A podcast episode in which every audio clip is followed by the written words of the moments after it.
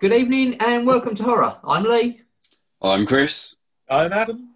and we are joined this evening by resident genuine Texan, uh, Pinball Bobby. How you doing, Bobby? I'm Bobby. Hey, how's it going? Hey, Great, great to be back. Great to be your uh, your um, like you said, resident Texan. I can uh, I can shine some light of accuracy on this film that we will be discussing. We, we could do with a resident Texan more often, but particularly for this film. Absolutely. Yeah, I'd like to um, commend uh, you, Chris. I feel like I feel like having that you've recently covered Texas Chainsaw Massacre and now Texas Chainsaw Massacre 2. This is almost like yeah, I, I consider this your graduation day. Yes. as far as No. like as far as horror fandom goes like you you've seen far more than most people that wouldn't consider themselves a horror fan if that makes sense Yeah. Well, I, I always thought I would never watch Texas Chainsaw Massacre. Like, it's, I'd hmm. heard of it throughout my entire life, as far as I can remember. I just thought that does not sound like a film I would ever rush to watch. And of course, I'm glad I have watched it. And really- I'm probably, I might be, I think I could be glad I've watched Texas Chainsaw Massacre too. Oh well, spoilers. Okay. Yeah. Eh, by today's standard the original is a bit benign i would say. It's like um it's like when you were a kid and you hadn't really listened to kiss but you've seen what they looked like but you're into heavy metal. So you're like well Yeah. that band kiss looks like they're into some really evil shit and you go listen to them and it's like christine 16 and strutter and, Yeah. and i want to rock and roll all night you're like what the fuck is this 70s weird arena rock stuff. Not to say that, not to say that Texas Chainsaw Massacre is um, as benign and, and novel as Kiss, but it's that I same think I think of it sneaks phenomenon. some subtlety in in there. It I- it stays with you. right, I think that was Like- what we were like saying on the like Gene Simmons. yeah. Yes, and unless of course for you, Texas Chainsaw Massacre might just be you know a, a walk in That's the just. Tuesday down here. It's just and, like, uh, yeah. yeah. well, you use the term documentary. I understand. Mm, yes. Slice of life. Yes. But I think that's something we did we did sort of get into when we were doing the first one. Is we said it's sort of certainly over here. Its reputation is its name. Mm. Very few people have seen it, but most people think they know what the film is. Right. So, so yeah, so can can I just do a little thought experiment real quick with you guys since y'all are on the other side of the pond? Yeah, Um, I'm just gonna say the word. I'm gonna say the word Texas, and you guys tell me what what conjures up in your mind. Big hats and guns. Okay, not It's- accurate. All right. Yeah, it's got it's got to be cowboy hats. Okay. I know this is going to sound weird. Australia, That's not that's not weird at all. but it's that's that. it's Australia that is just castrated Texas. that's what I'm- We could that's be starting a war thinking. here. No, it's it's that same sort of it's because there's a uh, Douglas Adams said that countries have a personality, Mm. and what was it? He said that Canada was a 50 year old lesbian, um, and Australia was Jack Nicholson. And I think again that's where the Texas thing. You know, again I would say Texas is Jack Nicholson. yeah. Okay. Doesn't give a fuck and raises hell. That's Yep. All right. Good. Good. We're all on the same page then. That's all I want. so so what, what i was getting at is you think of that word what images does it conjure up you're like oh fuck long tall rugged individualism don't take no shit raising Yeah. hell guns and 10 gallon hats and then the word chainsaw right after that Mm. in addition to that and then massacre and it's Yeah. just it's it's one of the great titles of all time i think It, it is. Yeah, I, I liked it for its title. I just thought it's not for me. However, it's not it's not as good as like To Wong Foo. Thanks for every everything, Julie Newmar. Oh yeah. That's a good title too. It's, I'm it's one of those things that I thought it sounds like it's great for other people, and I'm happy for them. I just don't feel like I'm part of them. However, having watched both of them, I feel like I would love to live in Texas, and I'm sure they don't represent it perfectly. However, I also think I just would not fit in in the slightest. Thank Christ they don't represent it perfectly. They might represent it a little bit. I'd like on this on this on this call, I would just be like munching on a human arm and like jerking off. like, oh yeah, it's totally accurate to Texas. I think you're right, I think it's, I think like it's an blood on my face. intimidating. I think it's definitely an intimidating title. Like you say, putting those words together, even as a horror fan, it's one of those Mhm. films that you do go into thinking, right, I'm going to watch this. I might come out damaged. Like the first time you watch it, you're like, this could be the time I see something that I didn't want to. Yeah, it It sounds off the tongue. big. yeah, Yeah. and it is. I I think- think, Well, Again, but we was- we said about that as well because the original title was Head Cheese, and we were we were wondering That- how much of a classic the movie would be. that's not Because set in head stone. cheese- If someone said to you, "Have you seen Head Cheese?" That doesn't have that same immediate sort of. Have you seen the No. Texas Chainsaw Massacre? It's like fucking hell. Yeah. No, but I want to. It's like, Have you seen Head Cheese? What? Right, right, right. I'm with you. All right. Well, um, I, I will say I am I am proud and and pleasantly surprised at what seems to be Chris's positive reaction to both of these films. But We'll find out, I guess, about part two in a second here. yeah, yeah, absolutely. it's all it's all to happen. Right, so I just haven't- I- before we get into that, um, Bobby, as you're our guest this evening, um, since you were last here, have you seen anything horror wise that you're particularly taken with and would like to share with people? Um, I've actually I've watched one film recently. It's more of a revisit, not uh, not necessarily a horror, but a famous horror writer. Mm. Um, uh, I've I've been doing this thing where I'm trying to revisit or watch for the first time kind of the I guess tier two or less iconic Stephen King films Oh, Ooh, that's so- interesting. like Sleepwalkers, which is uh, it's fine. Yeah. Um, and you and can uh, geek out of the director's bit, and that's it. Yeah. right, and uh, the what I found is for the most part the the best Stephen King stuff probably comes from the '80s, but it's all of those anomalies like Salem's Lot or The Dead Zone or The Shining, even though he doesn't claim The Shining, and and and Lee doesn't like The Shining. Um, Sorry. is that public? Is that public information? It is. I, I Yeah. All right. official. Uh, but anyway, that was a lot of build up to watch a Kathy Bates movie called Dolores Claiborne from 1995. Oh, I Uh, remember. I remember this. I remember the film. I don't think I saw it, but I remember like the title just being yeah. Yeah, it's a solid little thriller um, from the 90s. Has Jennifer Jason Lee in it, a very young um, John C. Reilly. Oh, and wow. uh, it, it just reeks of like, hey, uh, hey, uh, uh, uh, Misery was a big hit. You got any Mhm. more uh, Stephen King vehicles? We can toss a angry Kathy Bates in. like, well, as a matter of fact, we do. Um, and it's basically um, a strange daughter played by Jennifer Jason Lee, who's kind of gone off on her own and becomes a, uh, a very famous or very successful journalist. Has to go back to her small town in Maine. Go figure, uh, Stephen King um, because her mother was arrested for um, the murder of like the cunty old lady that she worked for as a maid. Um, it's it's a good uh, it's a good you know I don't know if you guys ever experienced this, but uh, when you're married or have a special lady and and they're like just like I don't want to watch shit tonight. Can I can we watch a, a good movie? yeah, Um, I know that.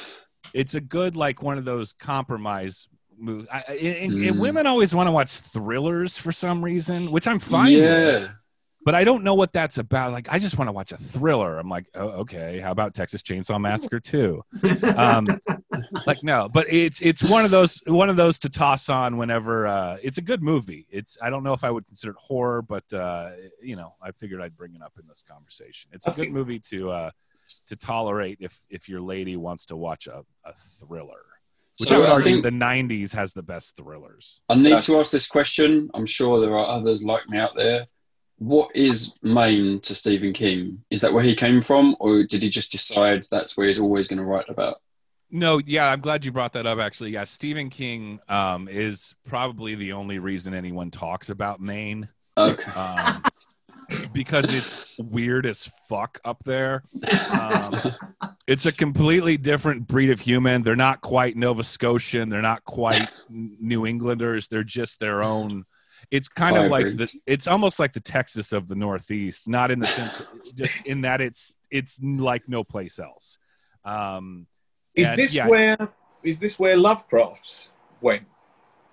Would the, Uh, would Maine was- be sort of uh, Innsmouth a bit? I think he was more in Rhode Island. Maybe, yeah.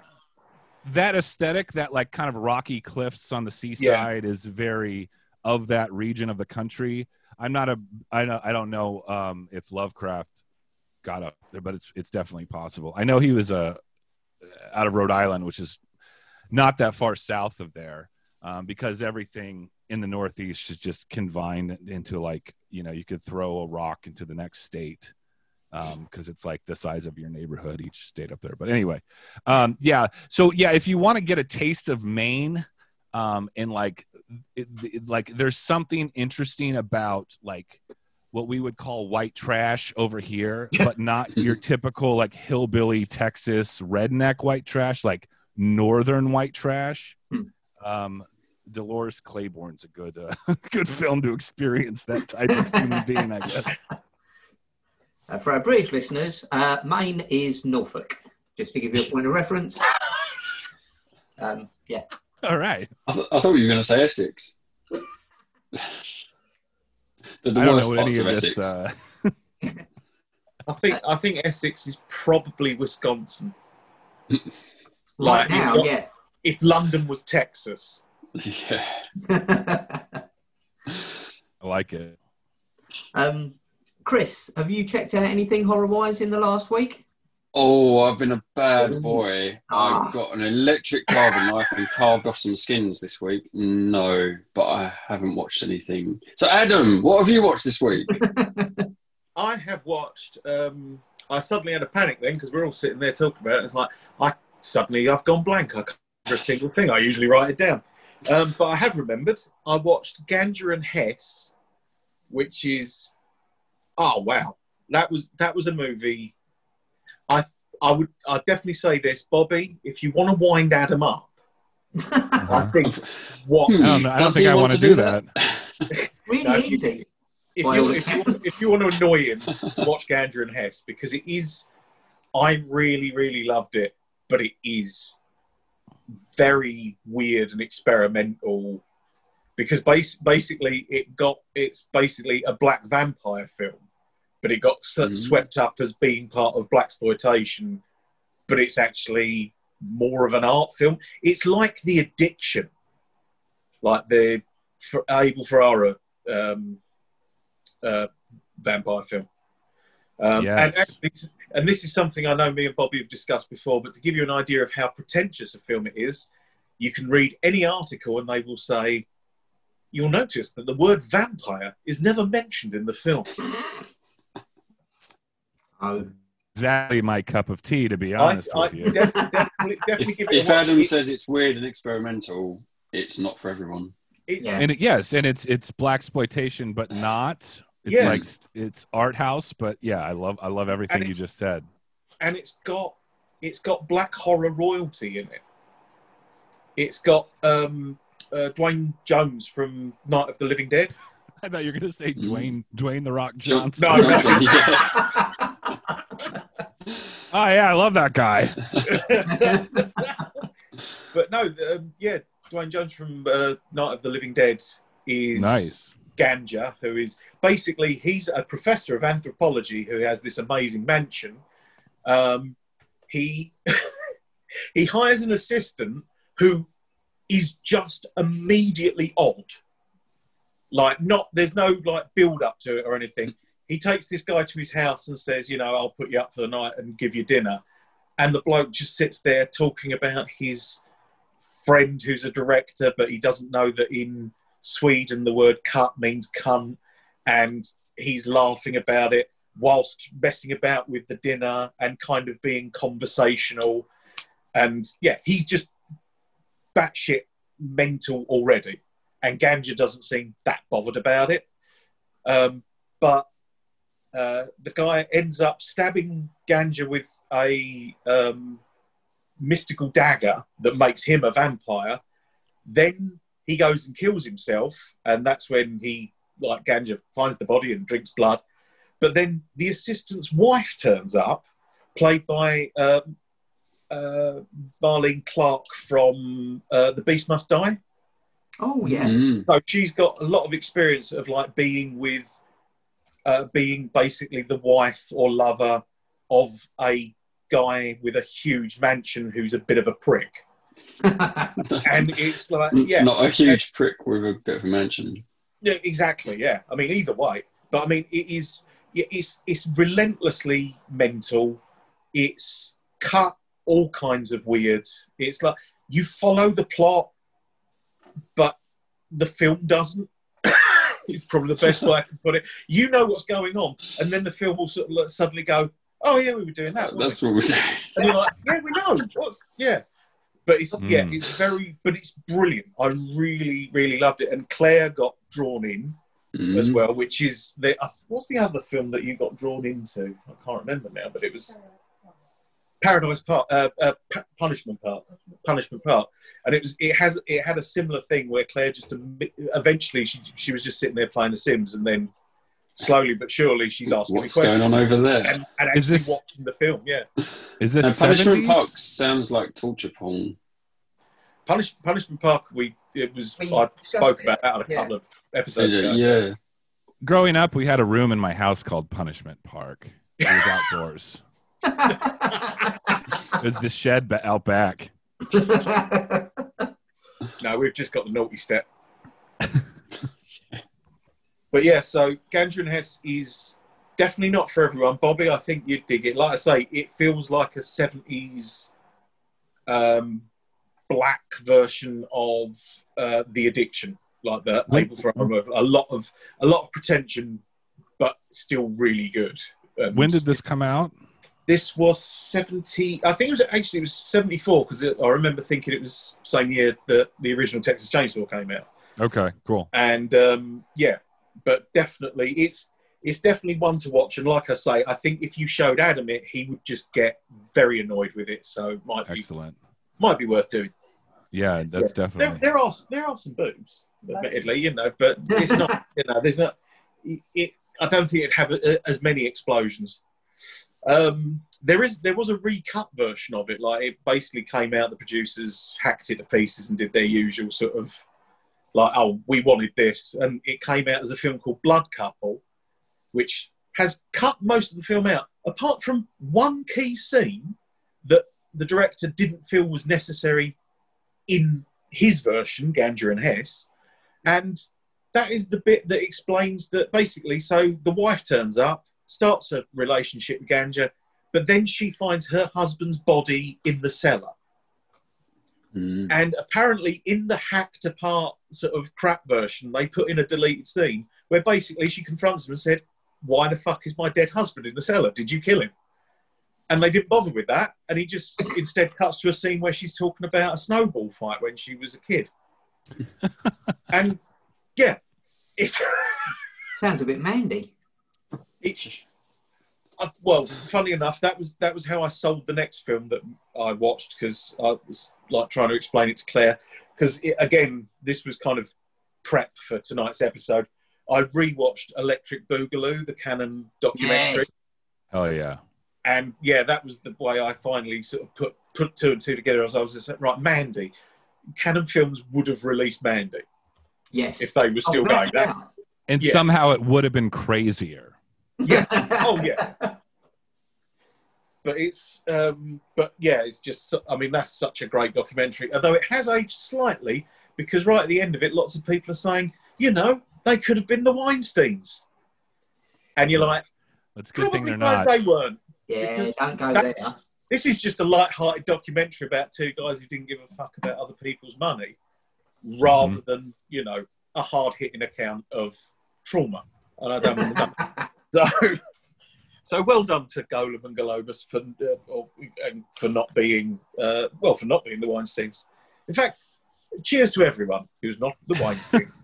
Yes, I'll, I'll drink to that. Hey, I'll drink seltzer, spike seltzer to that.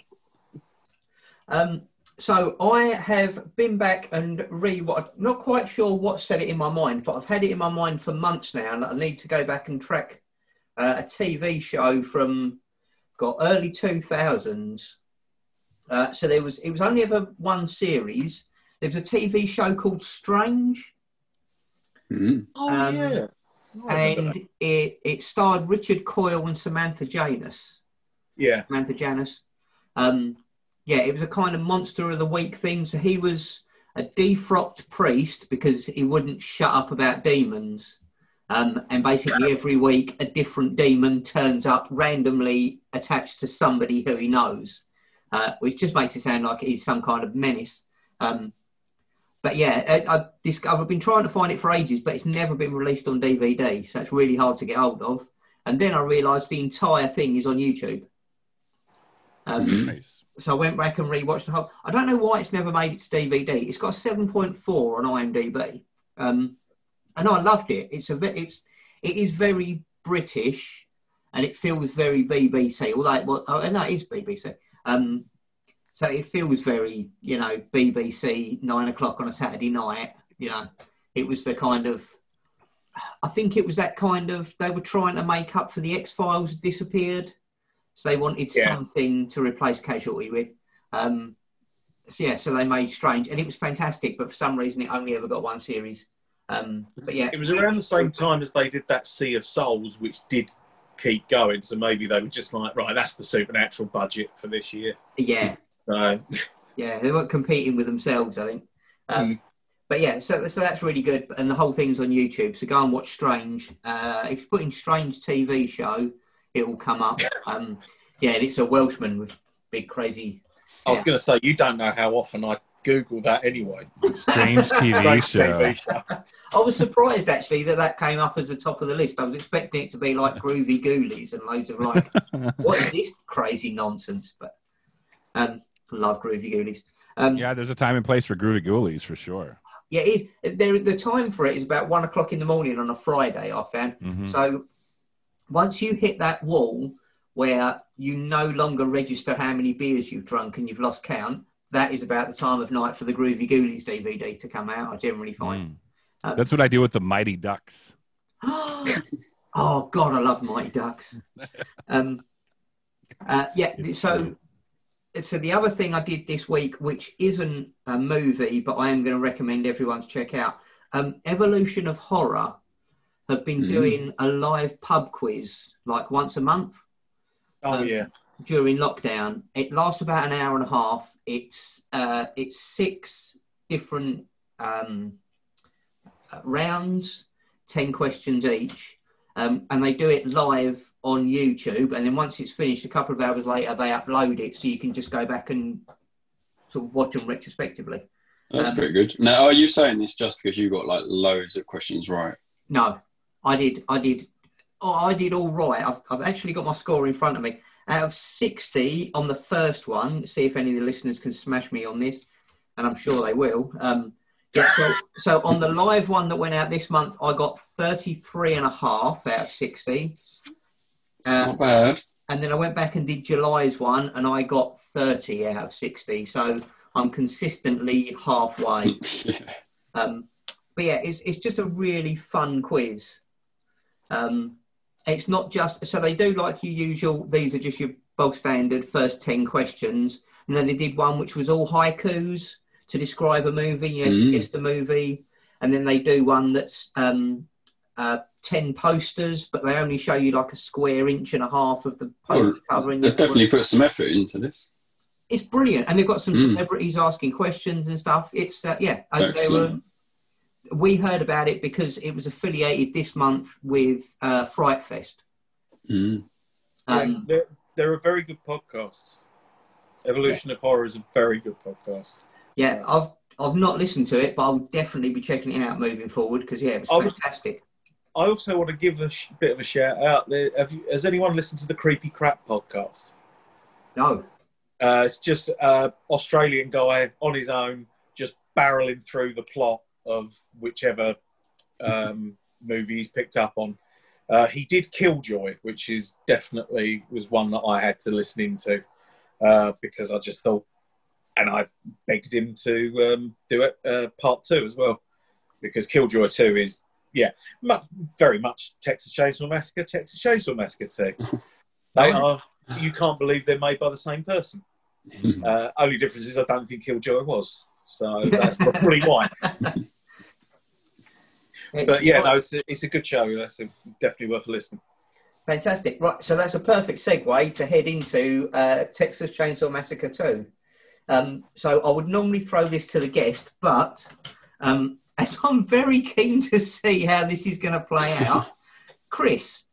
So, having watched Texas Chainsaw Massacre and ag- agreeing that it's a fantastic film, not quite what you expected, but very uh, disturbing, how did you find Texas Chainsaw Massacre 2, which is a bit like Monty Python doing Texas Chainsaw Massacre? So, how did you?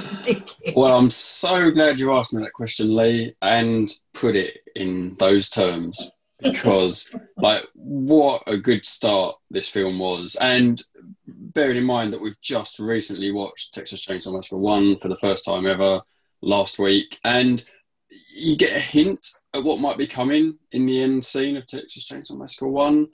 This ramps it up to way more than I ever expected. And it, as you can imagine from the other films that I've liked, this so worked for me. The the comedy value was just so well done, mixed with the completely insane horror aspects. Like, and I'd just like to say something I never thought I would learn from a film, and definitely not from this film, based on the title. But when wearing someone else's face, and it can actually turn out to be more awkward than just terrifying screaming, disgusted, and then that person gets up, and you're like, "Yeah, uh, yeah, I'm wearing your face. Um. I'm as embarrassed. Like, this is terrible. I don't know what to do. like. Just you know, who would have thought that would happen in a film? So uh, you know, that scene alone made this entire film worth it. I can now see your box art review, Chris, just being a delightful comedy of manners. I'm terribly sorry. I seem to have your face. I do Your face, apologise. I'm and she couldn't even take it off. Like, it's just, I was like, what? That is, that is insane. But anyway, yeah. I So, was, so that, out, I was trying to work out whether it's worse if it's warm or cold. Oh, oh. right now, I do, I do, I do. I had to skip to that bit because that was just that stood out more than you know many other scenes. And there have been some serious scenes in these films that I've, you've you've made me watch in the dungeon while tied up. You know, like that that stood out. So yeah, but all right, to go back to the beginning, like the the two guys that I hated, nice, straight in there. They're you know speeding along. They're very annoying, shooting whatever they can see, just arrogant. You know, and it's like, okay, I'm thinking, what's going on? This is not like the first one, really. And No. yeah, and then and then when they see the truck, you're like, oh, I- something's going to go on here. Yeah, I know what's going to happen. And then when obviously they do it a bit over the top, but the truck's driving along backwards, and he gets up and he's got the guy in front of him. And the truck is like that is just okay. I'm I'm all set. This film is for me. it's like from there it just kept getting better. So yeah, like I've, I've got to say, Jennifer didn't join us for this, but yeah, that was one of the things she said is when you see those two guys at the beginning who were just driving along, one of them in the stupid glasses, shooting all the time, she was like, well, they're a pair of pricks. They're going to be Yeah. dead in the next five minutes. And I was like, I don't think they've got that long. I don't. Well, I, th- I think I think they they did uh, probably every scene in this was done the way I would like it to have been done. Just like just such a good balance of comedy and horror. Like, yeah, so good. Um, Bobby, I know this is one of your favourite movies, and you watch it on an all too regular basis. So, so what's your uh, what is you, the the law to it for you that keeps bringing you back? First off, I just I just got to say, like, I am so incredibly proud of Chris right now.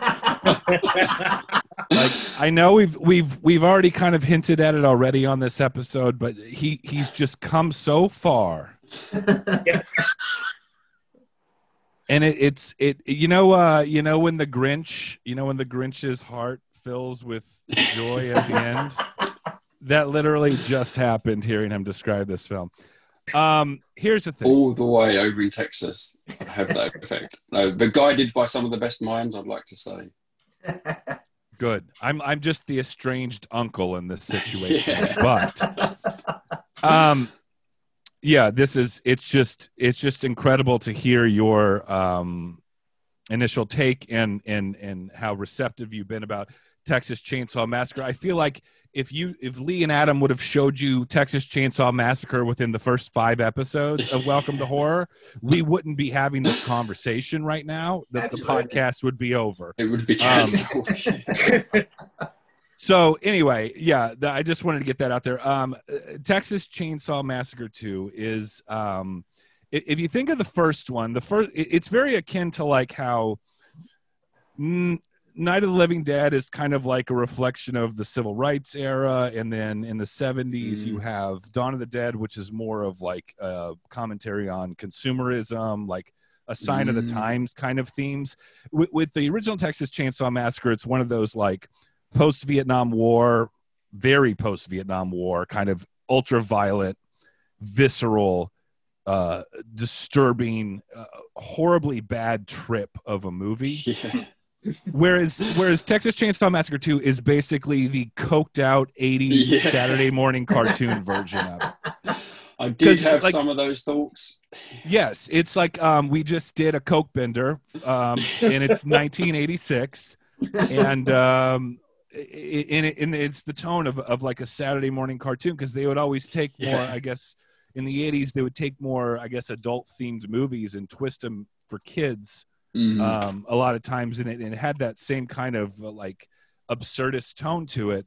Um, yeah, it's my favorite Tobe Hooper is is Cannon Films. Tobe Hooper, he only did, I believe, three. He did Invaders from Mars, Life Force, which is one of my favorite movies of all time, Yeah. and, and, and Texas Chainsaw Massacre too. And um, I would probably rank this a tick below Life Force, but not by much. Ooh, Um, um, you're, you're tempting me there. Well, yes, and and for whatever reason, I don't want to go off on a life force tangent. But for, whatever reason, it's always ranked as like one of the worst movies ever made. I'm like, whoever wrote this is a fucking hack. It doesn't know what they're talking about. Um, but anyway, um, the the beautiful work of art. Yes, it really is. Um, but the the beautiful thing about the the the union of of Cannon Films, Golan Globus with Tobe Hooper um, is is personified in Texas Chainsaw Massacre too. Because uh, I'm sure you were going to touch on it, Adam. Uh, um, Cannon Films was basically like almost a more honed in. Uh, somehow more money driven model like roger corman type model where it's like hey we're just gonna we're just gonna crank out films they would they would literally make posters for a film before they actually wrote it or come up with a title for it be like hey we thought of this title make this movie. And they would just give money to these fairly well known directors and just say do whatever the fuck you want like whatever. And and and yes there's a lot of shit that came out of that studio no doubt about it. But you're not outside of indie films nowadays you will never see a mass marketed um Mm. uh uh mainstream theater run film that's as insane as something like Texas Chainsaw Massacre 2. Mhm. No, I think it's also that it's also that Roger Corman thing of well of if you throw enough shit at a wall, you will get hits. Yeah. it's like you know, we if we just make ten movies this year, one of them's got to make some money. Yeah. You know, even if the other nine fail dismally and just disappear. Yeah, And then they gave him Superman 4, and then that was the end of cannon films. Yep. And the end of Superman for many years at the cinema. And then and then Superman was officially dead forever. it, yeah.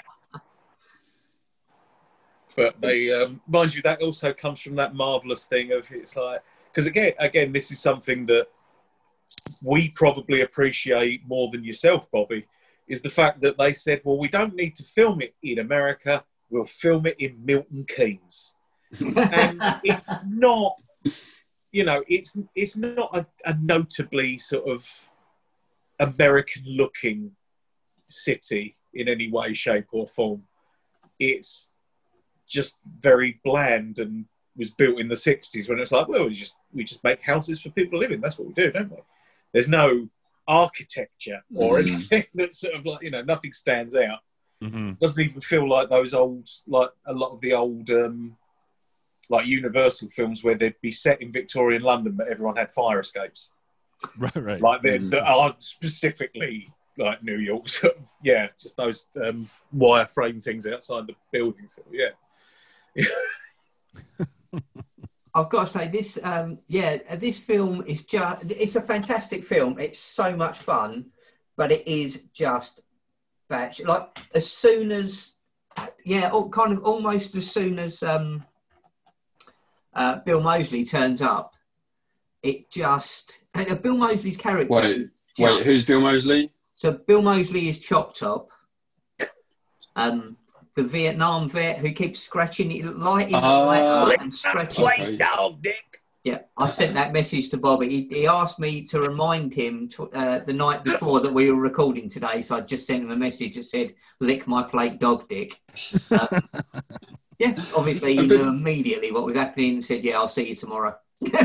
right right right and and i i love and that kind of goes back to what i was saying about the kind of post-vietnam thing it's it's like a parody Mm. of itself at this point um like the deranged violent murderous hippie for some Yeah. reason is just like an idea i love because it's like oh you know like flower power and like free love and like that whole that whole revolution that we went for. That didn't work out. So what what can we do instead? Oh let's let's start like murdering people and skinning their faces and eating them and you know that kind of thing. So He Um, and was a great character. yes. He's and and I, there's a um a lot of this was filmed in in bastrop texas which is about 30 miles east of where i am Mm. and uh, there's a cult movie convention out there very small but they get some pretty big names in there just because of the location and stuff and it's close enough to austin but there's a guy there every year that just just cosplays as chop top and it just hits the nail on the head like you think it's bill moseley but it's not because bill moseley's like over there signing autographs Yeah. and um and and and as good it's a good character but it's also so fu- he's so obnoxious like get, like Mm. like the the guy cosplaying him i'm like all right dude like i get it like please fuck It's off just now like i don't want to i don't want to like so he's interact with you anymore. He's doing the character as well. He's Right. just oh Yeah. right. yeah Oh, anyway so, yeah, no.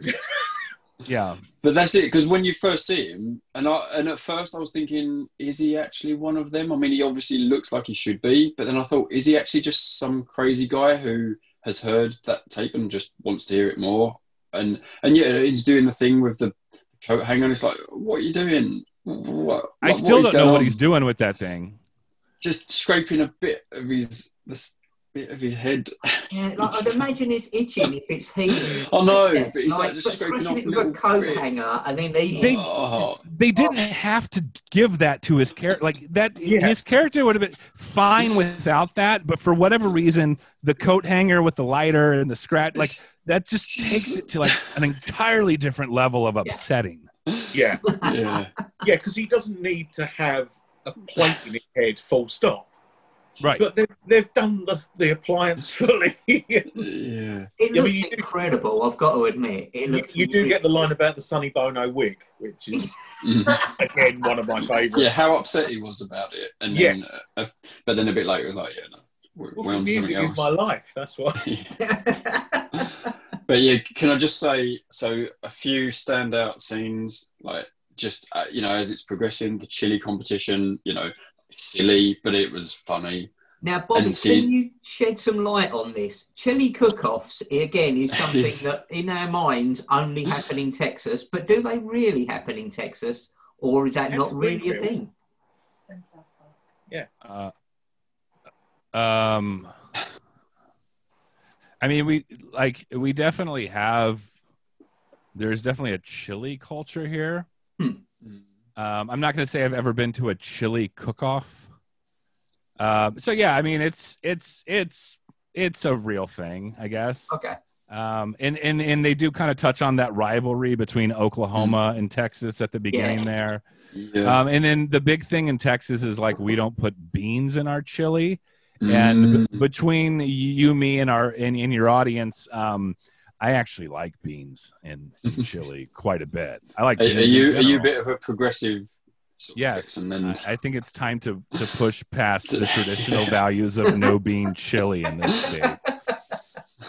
Um, because I think beans are essential uh, in They're, chili. they're to be pretty honest. good as far as nutrition goes. right but it's I, I i wouldn't like when you think of iconic texas foods you don't honestly you don't really think of chili but for whatever reason there's like a culture Mm. In a lot of different states about chili um do you guys We have get- chili out there Yeah. very good one. Yeah. We do, and we do think it's Texan. oh, okay yeah that's fine Texan I mean, or it Mexican, is. I guess, could be. yeah it's, it's kind of rooted in that like it, it it it boils down to like kind of that cowboy culture or like Mm. out on the frontier kind of remnants of that whole thing of like yeah we just have like uh, we got an onion and a shoelace and a fucking some leftover beef Yeah. and we're just gonna slow cook it over a over a uh, campfire kind of thing. Um so i mean i don't know if chili is necessary like if if if it came from a culture of like people that were it, it wouldn't have come for like well off people. It's like Mm. it's like desperate food if that makes sense. It's like you know it's like depression era like what do we got left? Throw it in a pot kind of shit. Nice. Cool. Sorry, Chris, to have waylaid you there, but I had made That's all right. It was, something it was an important question. But yeah, so you know, so you're doing the chili competition, and obviously, you, you know, you know what's coming, and Drayton comes out, and and then she eats a spoon, and there's a a peppercorn shell, and you know, like just Clearly a tooth. yeah, Yeah. you know, but you know, you know, it's just scene after scene with this comedy. Just like, right, we're set. This is this is just looking great. And then then um, and then obviously you got a bit of serious stuff. You learn about Stretch and uh, what's his name? Is it LG? Yeah. And and that's that's all fine. And she's obviously oh, we've got to figuring out what's going on here. Um, yeah, and then and then Lefty comes into it, but then he obviously and it's like, yeah, okay, you you're probably a bit crazy because you, I don't know, what was the relationship? He's wasn't his son, was it? I mean, at one point No, it's his brother. It's no, it's um, Sally and um, Franklin are his niece and nephew. Right. Okay. So Right. So get. yeah. So when he keep when he, but when he keeps saying brother and sister, that's just like a religion. Yeah. Just okay. Yeah. That's fair enough. Right. So Again, it is So, yeah, so- funny that again I picked up on that this time, which I hadn't picked up on before. So in theory, so they'd been down in the deep south uh, of Texas where the, the first film happened, and then they took Franklin's body and his wheelchair yeah. and shipped them yeah. all the way up to. Yeah, but but but Drayton is a pretty serious businessman when he gets down to it. I mean, to be honest, look, here's another really important thing I learned from this film. It's uh, it's the little man who pays his taxes. Right? Now that, that tells you that tells you everything you need to know about Drayton. He is a mixed up character. He's Yeah. like, we got some serious stuff going on over here, and we got some wacky stuff going on over there. And he's like, I'm just this conflicted. I want a big business, and I don't want to be pushed down by the, the forces that are controlling It's me. always the small businessman who gets it in the ass. Yeah, exactly. But Like, yeah, it's, it's just I- great. I, I I just thought that they the bot because I thought that as well. I was like, why would you? ta and then they do say they couldn't find any trace, so you kind of get the idea they must have upped everything when they left. yeah, Like they've just had to get rid of everything. Because let's face it, the police would have been. Well, we did find a bone room, yeah, and we did find. Whereas they're sort of like, no, nothing happened. Although obviously, a according bone to room. what is it? Texas Chainsaw Massacre: The Next Generation, where of course it would have been the government who cleared it up for them because there's some weird Mm. 90s conspiracy theory in that one. But yeah, I I definitely have to watch that now, even Oh, if I'm going to be disappointed. It's more batshit than this one, believe it or not. In a, in a stranger way, Is that the third one? Or it's the one with Matthew old. McConaughey. I've only seen the first three and then the remake. So I yeah. Oh, the Oh. McConaughey one. Yes, that movie Yeah. is fucking crazy. Yeah, I haven't seen that in years. Yeah, yeah. I I'm gonna really watch like that when we get done here. McConaughey. that, that's that's number four. Right, right. I've not seen number three, um, Leatherface. Not It's seen that. it's Oh, worth a I've watch. It's not horrible. It's it's way better than you'd think it'd be. But uh, yeah. Mm. Okay, I'll check that out. I'm glad to know it's not it's not ending tonight. wow you're gonna have if if i ever if i ever finally um uh, hop over there to see you guys I, I expect chris to have a texas chainsaw massacre leatherface tattoo portrait on his arm at some point or his Well, full back i don't know let's party now, now, Leatherface certainly took on. He had a little extra depth in this one. He fell in love. I mean, who saw that coming? yes i'm glad you brought that up because this is the film where we actually get a glimpse into like Leatherface's, um, dare I say, sexual appetite. yeah, Um, and and, Yeah. and as insane and ridiculous as this movie is, it, it does break new grounds in that it it humanizes Leatherface Mm. Far more than the original, where he's just a monster that chases a girl with a chainsaw. So so you know it's it's saying to its audience which is us at 14 or us now whatever uh, it's saying uh, it's saying see fellas he's he's just like you. He, he's a relatable character. Um, um, and and with that um, i think the themes of this film are are are very under recognized meaning there is it's a women's empowerment film for one and Mm. second of all, um, it- going off the humanization of of, of Leatherface, uh, it's an exploration of that situation between a man's loyalty to his family, Mm, and yeah, his loyalty to the to the new To gal his, his likes. chainsaw. Yes, it's a coming of age tale, is what it is, and um, and there's a great scene uh, a little later on in the film where Chop, the, she's down in the subterranean hellscape of of Mm. of, of uh, the, uh, the where the family lives in the in the Teenage Mutant Ninja Turtles fucking hideout down there. Yeah. Um, and uh, Chop Top is yelling, "Bubba's got a girlfriend. Bubba's got a Yeah. girlfriend." And there's this great shot where they they it's a close up of Leatherface's f- face, um, giving this kind of like shruggy Mm. eye roll, Yeah, like, I thought- "Yeah, sorry, this is this is my family," but Yeah, you know that kind of thing Yeah. and and the humor the humor is is clearly over the top and ridiculous but it does have these moments of brilliance like that where Mm. but you have to kind of be tuned into it you can't just sit back and and not pay attention even though it's a great movie to do that too as well Yeah. Because even Yeah. because even Drayton sort of treats it that way when they like because that's the only bit that they bring from the first film is they kind of Mm. recreate the the dinner. dinner bit. scene. Yeah, right Uh, but at that point, Drayton's like talking to her and just saying, you know, he's never brought home a girl before. Yeah. You know, this is big news, and they they are treating it in that sort of a way,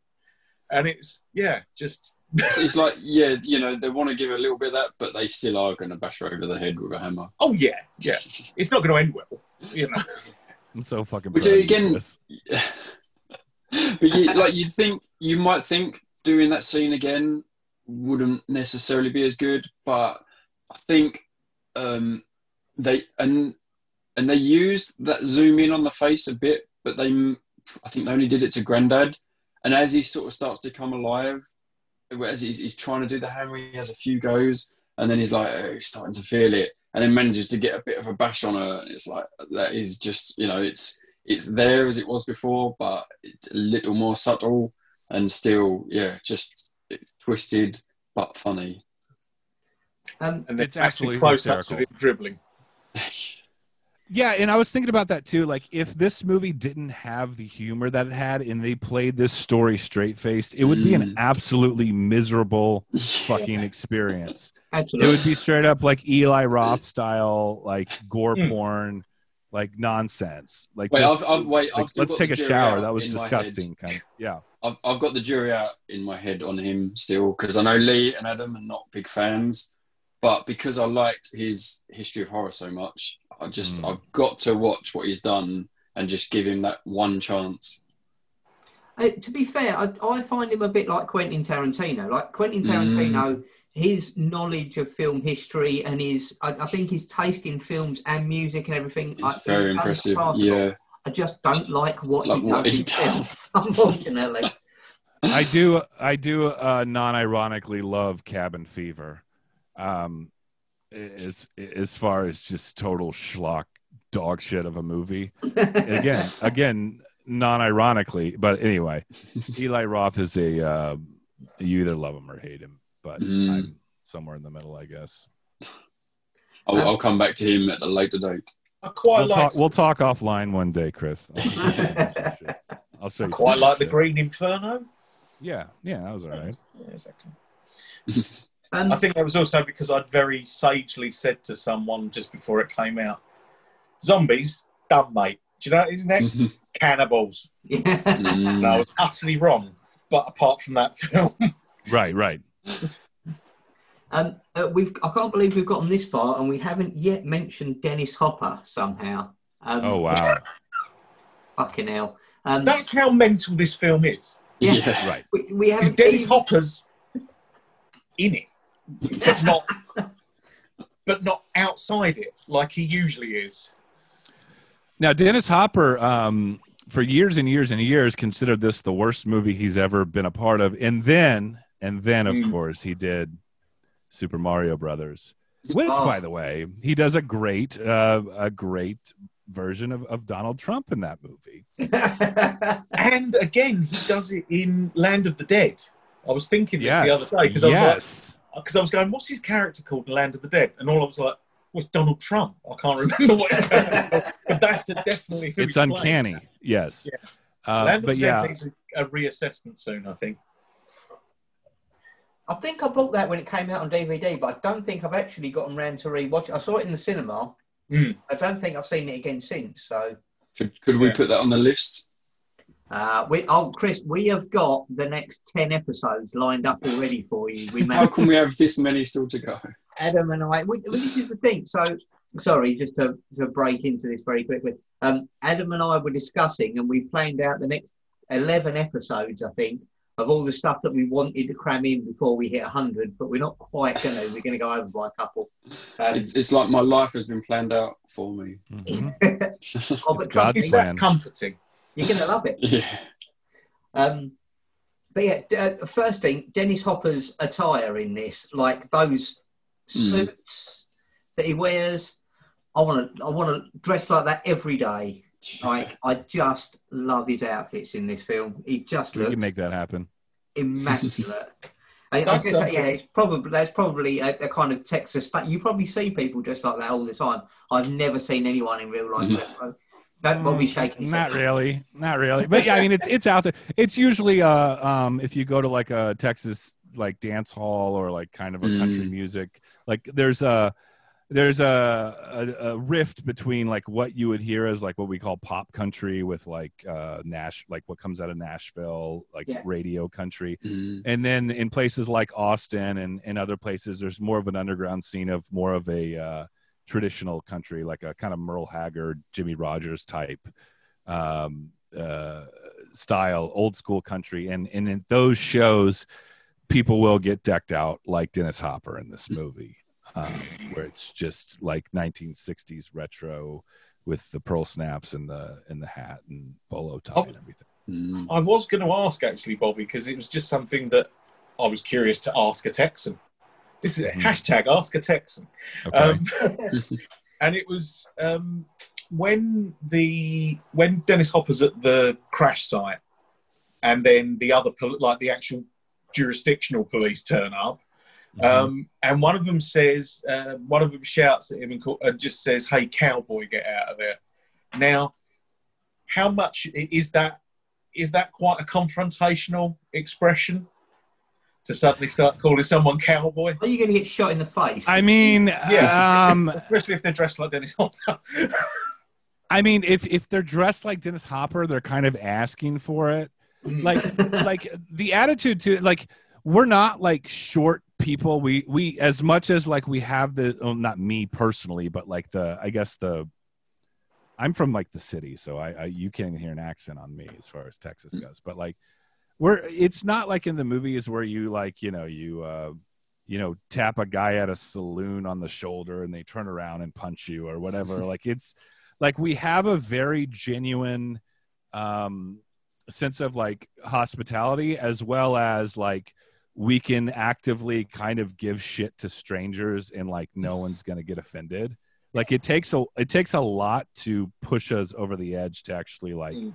Be what you would call confrontation there's so many shitty drivers in this state like like people should be getting shot like All the time. all the time but it doesn't now, happen Now you're That's reminding fair. me of Australians, like laid back. Right. Uh, it- yeah, it, it's it's laid back, but not for the sake of being laid back, just for the Mm. sake of being polite, I guess. Mm. But you know, at the end of the day, we can we can whoop someone's ass too if if pushed over the pushed over the edge.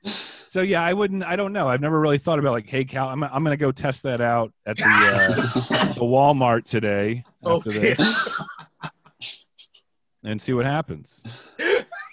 it, it, it- and it's funny. It is, Texas does have that very. It is almost those two very. And and I used the term on the last episode, but very diametrically opposed. Like, it's Texan hospitality is it is a term that even we've heard of. It's a very they are the friendliest and the nicest and the most. But at the same, I mean, look at me. Exactly. That's what I mean. You're lovely, and we get on with you Yeah. splendidly. Um, Uh, yeah, and and maybe this is a little bit biased, but um, I've been to other parts of this. You you had mentioned earlier the deep South, like Mm. Texas, and like to be honest with you, and I wasn't going to call you out at the time because there's no reason to. The deep South would be more like Mississippi or Alabama or even the Mm. Panhandle of Florida, Georgia. That's like your Civil War, like Gone with the Mm. Wind, you know, Mm. plantations and slavery south whereas texas is kind of its own country and kind of its own thing so that said um, i've been to other parts of the south and they have that hospitality but it seems a lot more forced and contrived like they're just like putting on a fucking let's roll up our overalls and go and, and have a hoedown kind of thing Yeah. whereas in texas it's like it's in our dna just not to just to be like if someone comes to your house, you're like, "Hey, do you want some chili?" Or like, "Hey, like, you know what I mean? Like, do you want to stay for dinner?" or that kind of thing. Whereas like over there would be like, you know, it, it just seems a little more. uh I don't want to say phony, but it just, I don't know. Again, it's not probably genuine. It's not. Yeah, yeah. yeah, yeah. So Texas is better, is what I'm trying to say. But, but you, again, you do, uh, equally, as I say, you, you have that element, but at the same time, you know, you do look. You know, if somebody says you're saying about places, you know, somebody says Texas to you, what do you think? Yeah, Mhm. it's like it, it's it's hats, barbecues, uh, guns, guns. I mean, that's know. not, that's not that's not incorrect, but that's not that's not all it is either. Mm. Like Oh, it's no, a no, no, huge. like, it's the it's the I size of Germany. Okay. one-dimensional. Yeah. So like I live in Austin, which is kind of the like liberal progressive hub, like the college town where like, you know, and then a, down, a few hundred miles away is the more conservative kind of blue not blue collar but like farming agriculture college. Um, and then Houston is more cosmopolitan than New York City, like officially. Hmm. And then Dallas is where people that can't afford to live in LA go to live. Um, they call it the home of the thirty thousand dollar millionaire. Um, and then San Antonio is just a giant Mexican restaurant. Not that that's a bad thing, but it's like walking into a uh, like a taco stand, but like a city. I'm not talking about the people. I'm just talking about the vibe and Yeah. the and the food and everything. Uh, I didn't mean that for that to come off. It's like extremely racist, but it just is what it is. And then everything outside of there is basically Texas Chainsaw Massacre. So is is the whole place is quite mixed. Like, the, Yeah. but that's the weird thing though, because you know we say Texas, and I could almost think of that as a county, and yet that's totally wrong. You know, and that's I think that's the whole thing with America. Like, If, each state is like its own country. If this was a sane world, Texas would be divided up into like at least five states, Yeah. five separate countries. Yeah. Um, so it, it's very diverse, but there is still a like kind of a homogenous attitude at the same Mm. time. Um, and and my wife actually is a public school teacher, kind of in the area where this movie was shot, Hmm. and um, yeah, I, I- I think she would think that it's a, a pretty accurate representation of of that side of Texas. I, su- I suppose. I suppose because of. I mean, that's the thing. Because of the size of Texas, it's like, you know, we're different to Scotland or yeah. Yeah. even to like the north or the west or whatever like that. So I suppose it, you know it must be a lot more. Mm. You know, it isn't like as you say, it's not like a homogenous thing, but definitely that is how. Certainly in my head, that is that the, these two films are Texas. In the the first film is like the scary, sort of more rural, agricultural, sort of sparser areas, Hmm. and then number two is um, what I can only describe as oil money Texas. like just the Interesting. boom, Just So- fucking wild shit. Yeah. Some wild and Crazy. fun times. just yeah, wild- uh, that's an like- interesting take. I, I I wouldn't necessarily disagree. Let me put it to you this way: um, outside of the major cities in Texas, you could walk into any town and look around at the Dairy Queen or the uh, you know the uh, the gas station or whatever, and just be like, "Did a fucking bomb go off in this place? Like, what is this?" And then you would think to yourself, like. I could move here, run for mayor, and have a very good chance of winning. Basically,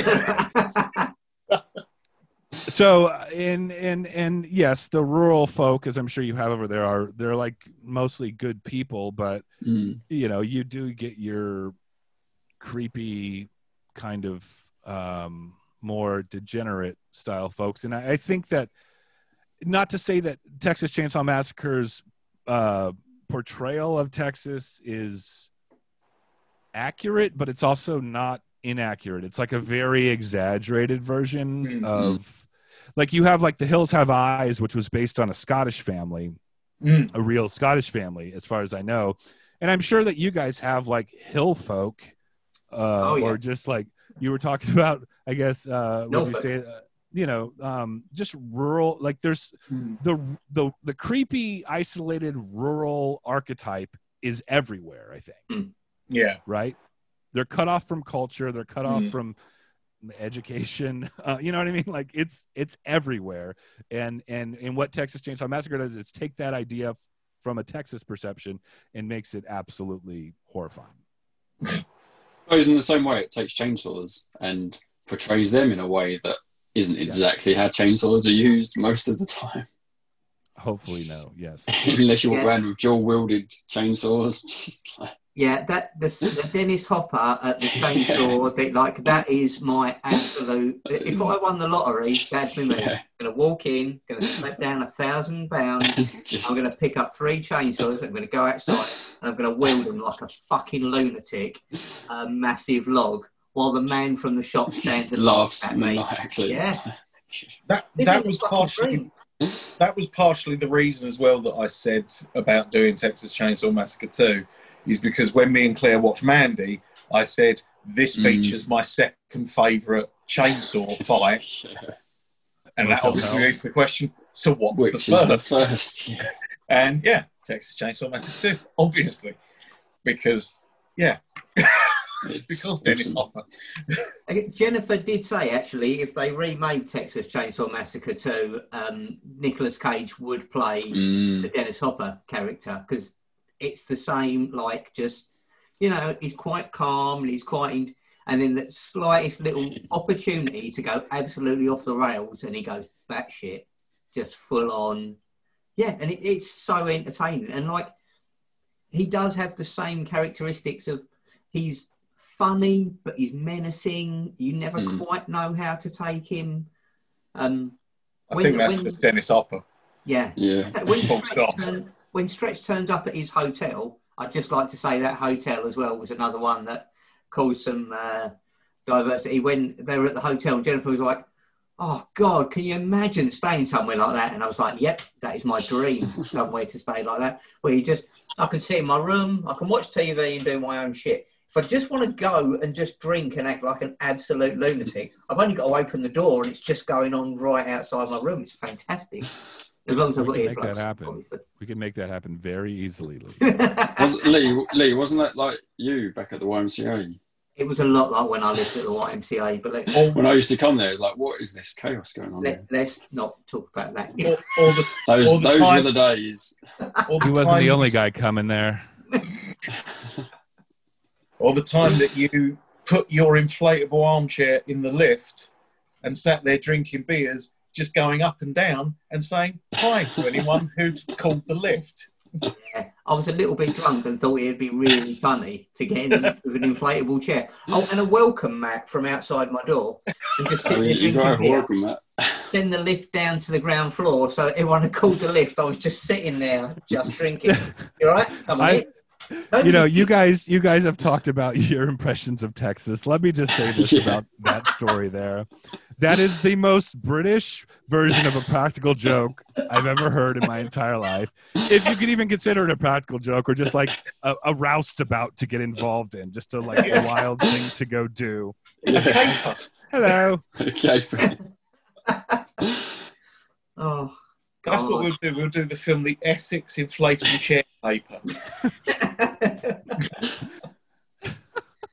we get these uh we used to get back in the 90s you could order them off television it was like uh it was just a it was basically like before youtube just just like kind of hour long two hour videos of just people doing practical jokes on the street and it was Mm. always clearly set in a european city because there was no dialogue it was just that like european laugh track and Mm. uh, i could see that being on uh it was like one of those as seen on T, like 1999. Order the practical joke video, and I could see Lee on that video. Was it Lee in the inflatable chair? yeah. Yeah. Yeah, you're a wild cowboy.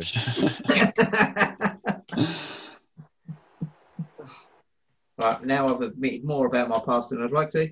Um, Well, shall, shall we shall we reflect on your past by discussing Dennis Hopper? I sent all I did I did send all of you gentlemen the picture uh, the video of him blowing himself up with dynamite. That is incredible. Absolutely incredible. Like, I have a, an absolute trust in if a scientist, quote unquote, says to me, this is safe, I would absolutely believe it. Not enough that I would entrust my life to that degree where and I'll let you describe the video, Adam. Um, he puts himself in massive mortal danger for no Yeah. reason apart from to just go, this is cool, check this shit out. Yeah, uh, definitely. If anyone anyone out there, Google uh, you Google on uh, sorry YouTube and just put in Dennis Hopper dynamite chair and you'll see it. But basically, he was promoting his. This was 1983, so long after he'd sort of you know left all the craziness behind, apparently, um, or supposedly. Uh, yeah, 1983. He's promoting the film Out of the Blue, which is a pretty good film, and he um, went to Rice University in Texas, where he was uh, showing the film and doing a Q&A. And he then said, oh, I want to do this trick and sort of kind of put it together there, you know, like in the way you could do maybe put on a gig or something where it's like, well, I know a guy who's got an amp, I know a guy who's got a thing. And yeah, he managed to get it together, and um, the university wouldn't let him do it um, on their grounds. So he went to a racetrack somewhere who said he could do it after the stock car racing. And um, yeah, basically, if you position yourself in the middle of four sticks of dynamite, dynamite will only explode uh, to path of least resistance. So as long as they go off absolutely simultaneously, they will cancel each other out, and therefore you're safe right in the middle of it. And Dennis Hopper proved this, but he is in just like a grey woolen suit and a jumper, and yeah, just blows himself up like fucking wily coyote, and then wanders out and just congratulates everyone on a job well done. But but you kind of just expect that. Yeah, it's, it's Dennis Hopper, and that's the only reason why it worked. Yeah. Because it was the path of least resistance was not exploding into Dennis Hopper. fucking mad. And basically could distort reality with his insanity. And um, that actually that was something as well, is that Claire Claire thought the film was uh, like she thought that Texas Chainsaw 2 was uh, made much later. She thought it was sort of like Mm. early 90s. And I said, is that just because of Dennis Hopper? Because obviously he had that sort of resurgence. He's in stuff like Speed and Water World, and he was in quite a lot of stuff in the 90s. Um, but yeah, so I had a bit of a read up on sort of other things. Apparently, at his peak, he would be doing 28 beers, half a gallon of rum, and three ga- grams of Coke a day. That was his daily Oh. intake. He's like Yeah. Ric Flair.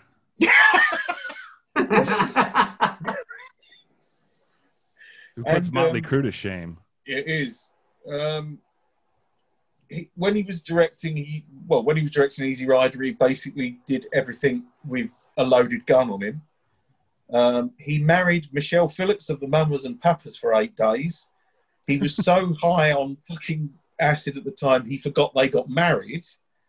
And then she decided, I've had enough of this because she spent eight days with him, firing off guns in the house and shouting and and tried. Oh, and apparently handcuffed her at one point because he was convinced she was a witch. So she made a dash for it, went to the airport. He drove his car onto the runway to try and prevent the aircraft getting going off.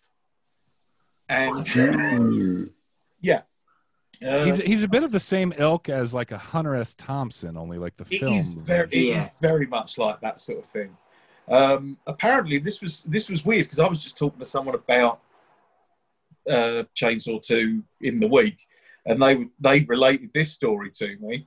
Um, apparently, at one point in the very early seventies, uh, David Bowie was at a party in LA, high, I would imagine, and um, he announced to everyone that he was very upset that his good friend Iggy Pop was in rehab and felt they should all go and break him out. And the only person who was like, yes, that's a fucking great idea was Dennis Hopper. and no, and apparently they went, they started driving, and apparently Dennis was so fucking manic, it sobered Bowie up. And wow. Bowie turned the car around because he was basically like, yeah, what we'll do is we'll go back to my house, we'll get some guns, I've got a grenade, and all this shit. And it's like, I just meant we go down there and like take him home. I didn't mean like fucking storm the place. Right, so, So- so Dennis Hopper acting is Dennis Hopper. Yeah. yeah, it's, that that is why he's he, despite the fact he didn't like it, he fits this film. Yeah, He he's like a brooding undercurrent in this film, rather than like the fireworks. and he he's not one to phone it in. Like No. Like you can tell that he's he's like kind of like uh, clearly from his perception of this film and like how he says it's like one of the worst movies he's ever been in like he still brings the performance like it's still an Mm. iconic character right Yeah. and, and you have to respect that about you know well i guess they were just like well you need to hire someone that's just going to be crazy and over the top and dennis hopper why not you know Yeah. He's- you know that'll work so um y- uh, y- you gotta yeah so he's uh he's a professional is what, is Oh, what I'm yeah. trying to say. It's it's like Peter Cushing. You can tell when Peter Cushing's been putting some right shit, but he's never less than like Right. one hundred percent in it.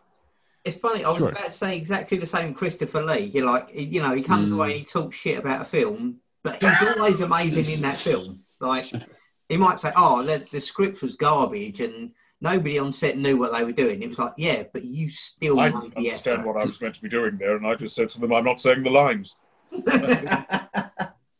they all agreed. Whereas with Dennis Hopper, it's like if we give you a line and two more shots, yeah, fuck it, yeah, I'll do it then. Yeah, yeah, yeah. Actually, actually, I forgot to mention that on the last one. You know, the the Texas, the, the first film has the narration at the start of it. The Mhm. guy who did the narration was apparently his payment was a joint, No, what a, a joint, like a, oh So- wow yeah. On a completely unrelated note, I would like to tell people that I am available for bookings for voiceovers. I take green. Um, I, I can I can I roll back? Are, wait, I'm sorry, I didn't mean. To, is there any more uh, Dennis Hopper fun facts? Um, oh, well, apart from he started a hippie commune in Taos, Mexico, which is apparently quite a rough place. I'm not, I'm not familiar with it. Um, and basically, he, yeah, he set up, it was like, no, we're going to live free and do a proper hippie commune. Uh, paranoia set in, so he started stockpiling guns. He ended up with machine gun nests on the roof. And then one night, he stripped naked and ran into the jungle and uh, apparently, where was it? Uh, he yeah spent the night having visions of aliens and the end of the world. And this You is know- this, I've been there. We all think we've all been there. this is the quote though. I thought the Third World War had started. I masturbated in front of a tree and thought I'd become a galaxy. and that was an interview with him like in the early 2000s. Um, he ended up in town that. next morning screaming at the police to shoot him dead. God damn I've. I've always I've always said if I could just go back in time and like experience as an avatar a celebrity's life, it would be Keith Richards. But Dennis Hopper is like after all of that that you just said, Adam. Dennis Hopper is like right up there now. Oh, moving up. It would be a coin flip. and weirdly and weirdly enough, he's like it within the within the sphere of it. He is a really respected artistic photographer and conceptual artist, and like had proper, you know, like not vanity sort of stuff, but like proper exhibitions of his work and stuff like that. Mhm. He's like Mhm. really well, uh, but also yeah, tripping off his tits in the jungle, thinking aliens had landed, and it's sort of yeah. I, I like awesome. that. I think it's that. I- I think it's that Bill Hicks thing of like if you can separate, like if you can go and do that and push yourself to those absolute limits, and then go, do you know what? I did that and it was fun, and I'm not going to do it again tomorrow. Like I'm just, I did, I did that, and it was amazing, and it changed my life. But I don't need to do it again for another six months. Mhm. Like, Whereas I, I, I think Dennis was much more on a. I can't remember what happened last night. We got this far, so let's try Try that again. again. do it again. Maybe I'll remember what I did yesterday. Yeah, I thought of the perfect movie last night. If I just get that fucked again, maybe I'll remember what it was. yeah, Yeah. Oh, but no, no, I, I, I, he's uh, definitely definitely uh, deserves. Um, I think, I think he deserves greater credit for being that good an actor and being that fucked like out of it. You know, because let's face it, like you say, that's that's stuff that fundamentally changes a man. So, you, you don't come back from that really quick. If you really. if you have that kind of an experience, it takes a little while to get over. But he just seems to go from hurdle to hurdle and uh, Yeah, deal with it. So and then Well, like- come in the next day and just act absolutely everybody else off the screen. it's like the uh, the, the Ollie Reed effect. Yeah. Some would say the Johnny Depp effect, but you know it, they're still in court, so let's not. Well, we're going to see how. Are we, are we waiting to see how that swings before we Yeah, before before we choose a side. nail our colours to the mast? Oh, excuse me. Uh, when you guys, kind of similar to that question about Texas, when I say Texas Chainsaw Massacre too? like what are kind of the first images that conjure up in your head, or scenes, or settings, or places specifically in the movie? Because we haven't talked about this yet. What I'm what I'm trying to get to here. I mean, I think for me, it's probably the Texas Battle Land. Okay. like the because I think at that point it's also just because it's how the movie really is, which is it's Scooby Doo, because it Mhm. does end in an abandoned theme park. Yeah. But you know, just a tad more hardcore than that usually is. Right. Um. What about you, Lee? Yeah, I, I think for me, it's Dennis Hopper in that outstanding suit, swinging a chainsaw in either hand. Yeah, like okay. trying to slap a a, a, a, a log to death. Okay. And and Chris? Uh, I, I, I would say Leatherface because of his evolution in this is sticking in my mind. Okay. Um, but you might have to ask me again in a week's time when I've fully processed the film.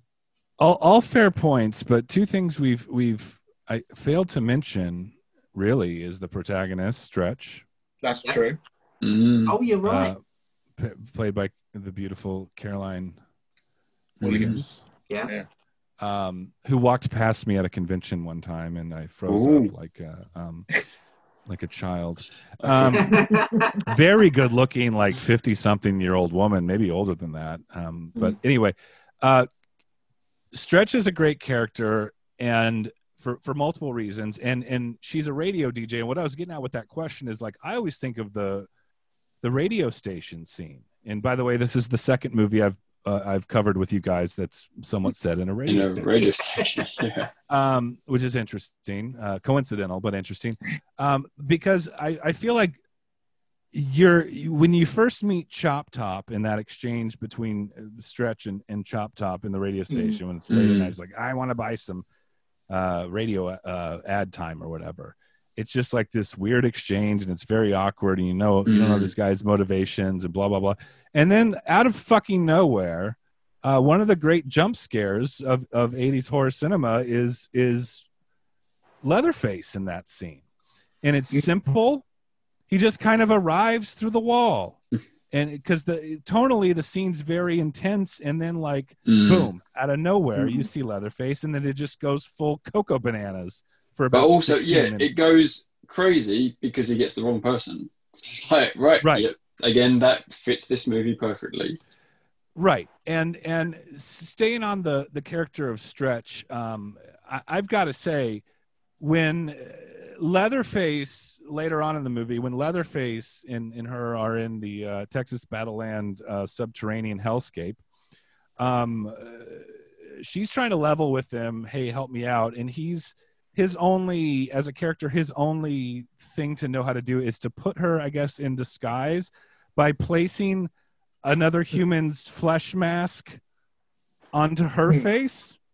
And i don't know like it's just the most texas woman response to that situation. Because she just goes put that down. Put that down. Put- like as if like a fucking cocker spaniel just stole your your riblet off the ground and you don't want it to choke? This this deranged man is trying to put a human flesh mask on your face to help you escape the su- subterranean uh, uh, uh, fire world? And she's she's like just now put that down. Put that down. Um it, it, it really i never really noticed that until this last viewing and it's Mm. absolutely brilliant. Um it's So akin I- to sorry, Sorry. I, I was wondering about that. So I didn't know if he was fully helping her or also because he obviously was so attracted to her, but also liked her to be a bit more like him. And so it's like, oh, yeah, we kind of can do a bit of both here. Because then he starts dancing with her as well. right and i think that's ultimately you know kind of the struggle of this movie is like what Mm. like i think i think that's the internal struggle of the character of leatherface in this movie Mm. Like is he going to help his family murder and eat this woman or rape her or whatever it Mm. was they were like you know uh, uh, uh, they were like what is it like sex or the chainsaw or something like that her- Mm. that whole yeah. thing but at the same time he's torn because he's like wow i've never met i've never met a girl like you before kind of thing I've never Um, made a connection.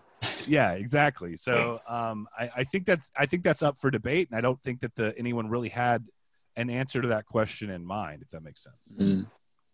Yeah, I, th- I think you're right. It's uh, you do kind of her, her um her performance in this is fantastic. Like Mm, she yeah. she plays a really like her when she plays terrified, she's really good. But then she reasons with him quite quickly, which is Mhm. something that nobody really tries in the in the previous film.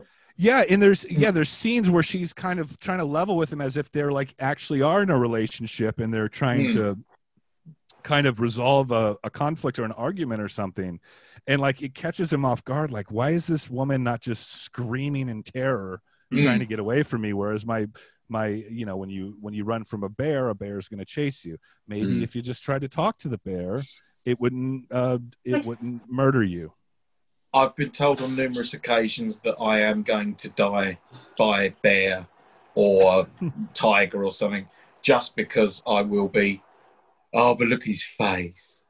oh, you should be- should be- and then savaged. So, I um uh, during my work in Canada, uh, I came very close to that exact situation. Not me. Um, I, yeah, I, I had a group of people. There was a bear on the other side of it. uh, Basically, we were looking at a waterfall, and a bear walked out of the trees, probably fifteen foot away from us. And I went, okay, slowly back away, walk away. Don't don't turn and run. Just walk away, back away, and we'll go back to the coach. And they all just stood perfectly still and got the cameras out. And I was like, I'm not fucking about now. This bear will be on you in literally seconds. We need to move. I was the only one backing away, and I was like, these, these were Uh, tourists huh? were these tourists Yeah, yeah. I was, I was, uh, I was escorting tourists through the Rockies. oh my god um, yeah. So, so they're English people, so they didn't realise what a bear can do. oh it's like a deer with Ex- uh, yeah, we don't, we don't have we don't have much in the way of predatory wildlife. right right Killing. But I've got to say, as a, as a tour director, they are very stringent on telling you just how close you can and cannot be. Um, Mhm. Yeah, and 15 foot with a, a four foot fence between the two of you, um, it's not it's not safe. but uh, people seem to think that they know better because they can get a lovely picture to share with their family. I'd love I love the fact that you do have to tell people that because some people don't see the logic of it. Yes, that's absolutely And- fine. But there is a large. Honestly, I'm you would- assuming you're talking about an ursine mammal covered in fur with claws yeah, when you say bear. You're not using Yeah. a slang term, no. right? Okay. honestly, you wouldn't believe the amount of times that um, uh, driving through Canada, you'll get a, a black bear or a grizzly on the side of the road. Um, yeah, and, and people will stop their cars and get within maybe 10 foot of it to take photos. And it's like they move at 60 miles an hour. Um, and uh, like they've got like four inch long claws. If, if one of them goes to you, you are dead and people will stop at the side of the road and get out with their kids and take photographs right next to it and think and then when the park rangers turn up and start firing guns mm. to try and scare the people and the bear they're like oh well it's very heavy handed. And it's like no it no it isn't. It it'll kill you in seconds. Like people are are, are mental. You wouldn't believe it's the like things when, that it's people just like do winnie for the pooh Yeah. Yeah. That's that's probably the truth of it. It's just far too many people. If you know, bears are seen as cuddly. Do you know Could what I you? find I find terrifying with bears is that their paw, their paws seem very floppy. Mhm. And I know this sounds weird, but you just think, but I've, you can tell how badly they fuck you up. yeah Even and without got the like claws. really sort of weak wrists, and it's like Mm. they must be, you know, if they actually went for it. Oh dear, no. Mhm. Sorry. Um, speaking of horror and welcoming to horror, um, have you ever seen a picture of a bear without hair? Oh yes. Is it- yeah It is No. an absolute um, uh, a- abject terror, like Yes. from the bowels of hell. yeah Um, let's, let's look. yes, that it kind of looks when like a mange it's giant raccoon. Horrific. It looks not unlike Gary Oldman as a bat in Bram Stoker's Dracula as well. I would Ah, agree. yes. Hey. Yeah. but a bear, but bear Yeah. That size. is that is pretty horrifying.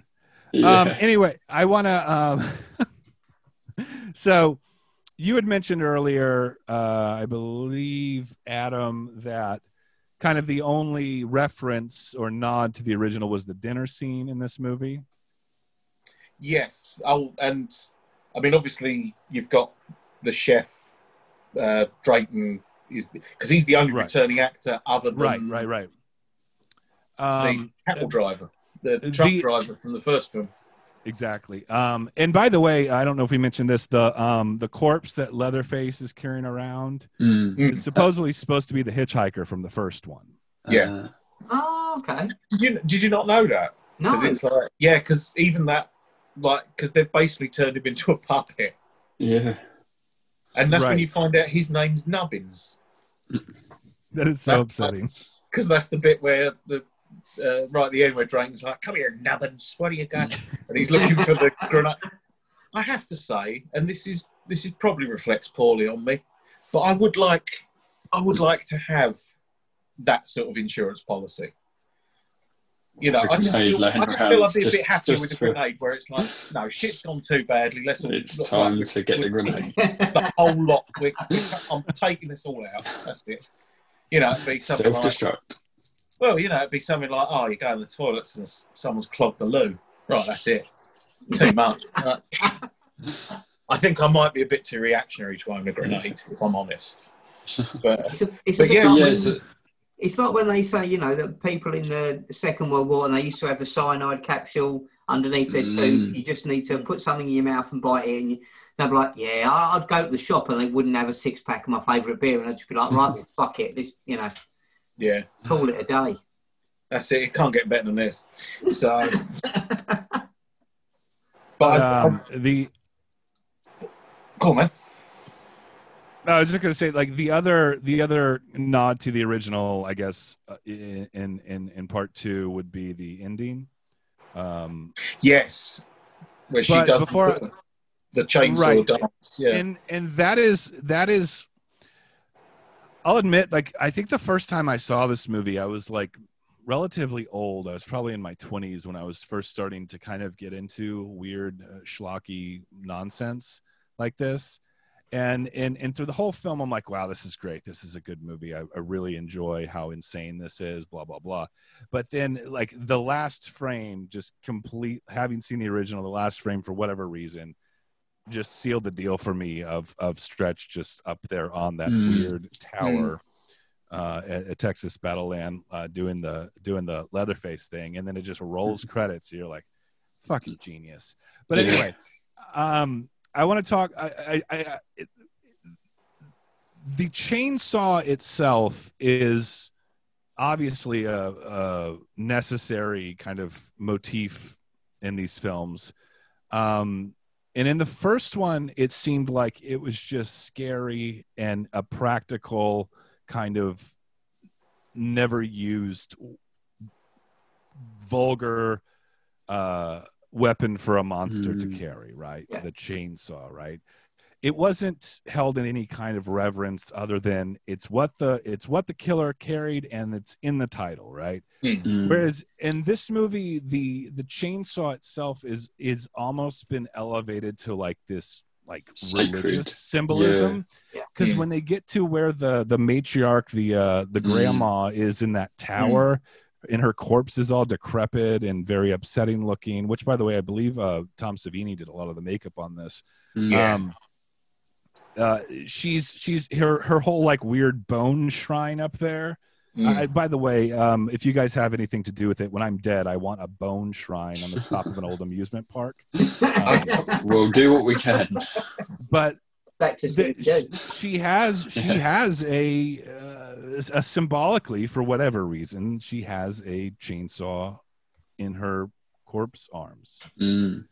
and it's just interesting that it was elevated from like this kind of prop of of practicality into this more um i guess like Magical almost. magical or religious type Yeah. Uh, symbol and and Mm. and that's what that's the chainsaw that stretch grabs at the end and and Mm. uh, fins off uh chop top with yeah. Yeah.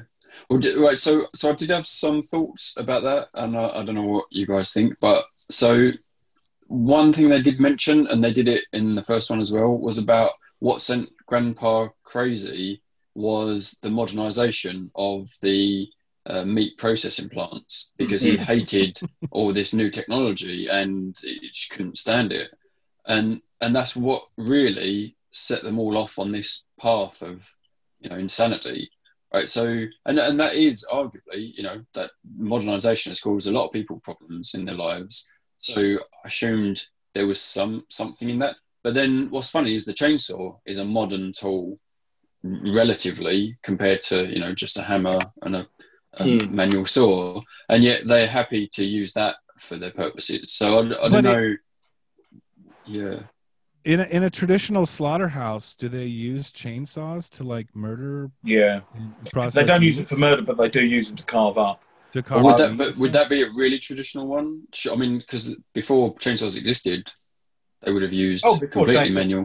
they wouldn't use chainsaws. I think that's a given. Yeah, but so so it's just like what? But why were they happy to accept the chainsaw but not because the, other title forms of- sounds awesome. Yeah, well, like so. No, maybe there's no no more to it. But what? But then why make it the sacred object? I don't know. Yeah, I mean, there's because it's in the title. Yeah, I mean. I, I love I yeah, but love what that comes they went first? the chainsaw or the murderer. I don't- I What think- came Yeah, first, the chainsaw or the massacre?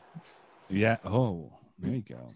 Well, I think it's they one of those things, you know, it's, it's like a, you know, a baseball bat is for playing baseball primarily, but, you know, which, No, but, solely, Lee. I Yeah, think so- you yeah. put in but you just, like, if somebody says, I've got a baseball bat under my bed, like, lots of people, do, like, it's used 50% as much as a weapon as it is for sports, you know, like, in the UK, uh, we don't play no, I know, baseball I know what you mean. the but way I we do in the US. that- So like that that sports equipment is seen as much for violence as it is for for playing sports. Yeah, and I, I think Texas Chainsaw Massacre has kind of got that same thing. Like it Yeah. used it for violence, and then it became. So why would Grandpa have hated the stun gun as much? He didn't mind. He liked the chainsaw, but he He's a hated. sadistic old fuck who likes hitting the bastards. Right. I That's think it's about. I think it's about enjoying the suffering and murdering of, You- of people and animals. But can you Whereas potentially the use the stun it's gun very- and just and just hurt people with it? What- no, I'm the, sure, the you, trouble I'm is, you could. the, the tr- I, think, I think the trouble Let's is, try it out. I think it's also because they keep going on about him being able to hit one blow and kill the animal. Or is it because Texas Whereas Stun Gun Massacre isn't quite as good? Is it no? But also, is it because the gun? Anyone can use the gun. Oh, It's it's like, you know, it's a matter of pride. It's like you've taken all the art out of it Yeah. because you know, a guy can use a, a anyone can use the retracted bolt gun and they'll get the effect. But Yeah. Grandpa was the only one who could whack him with an hammer and kill him. He was the artisan character. hammer wielder. Yeah. yeah. Uh, well, it's like you know, if you look at black cab drivers in London, um, I'm sure it's yeah. Where's, where's this New going with Yeah, chainsaw stun guns and baseball no, so bats? black cab drivers, their whole thing about how amazing they were was the fact Mm. that they'd all fucking memorized. But but now London sat nav is Z. completely And ruined. now, the, yeah. So and now so we're gonna have the London sat nav massacre. like, and and I get it. Like when I murder a prostitute, it is more satisfying to use like a knife than just an old revolver from under my bed. You know, like I'd rather just. It's that it's that interpersonalness, isn't it? It's the only way I can It's get It's the connection. Yeah. That is, that is actually very much the science, the the the psychology of it, though. Is Mhm. that's why you rarely get serial killers use guns because it's all wrapped up with their sexuality, so they need to be near the. Right? There you go. That's uh, that's that's Well, cheap. well, that, well, that is, and so yeah, so that scene with the with the chainsaw and Stretch, where he's riding it up her leg, is very visceral. Erotic. It's- Well, yeah, I did. In fact, I did write down the erotic scene first, and then I changed it because it's like. mm, don't know, manifested some, uh, weird- Stopped. Chris is into some weird kink shit now because of all of you guys. Yeah, I had no, I had nothing to do with it. we've dealt with him. He's irrevocably ja- uh, damaged. He's a sexual deviant.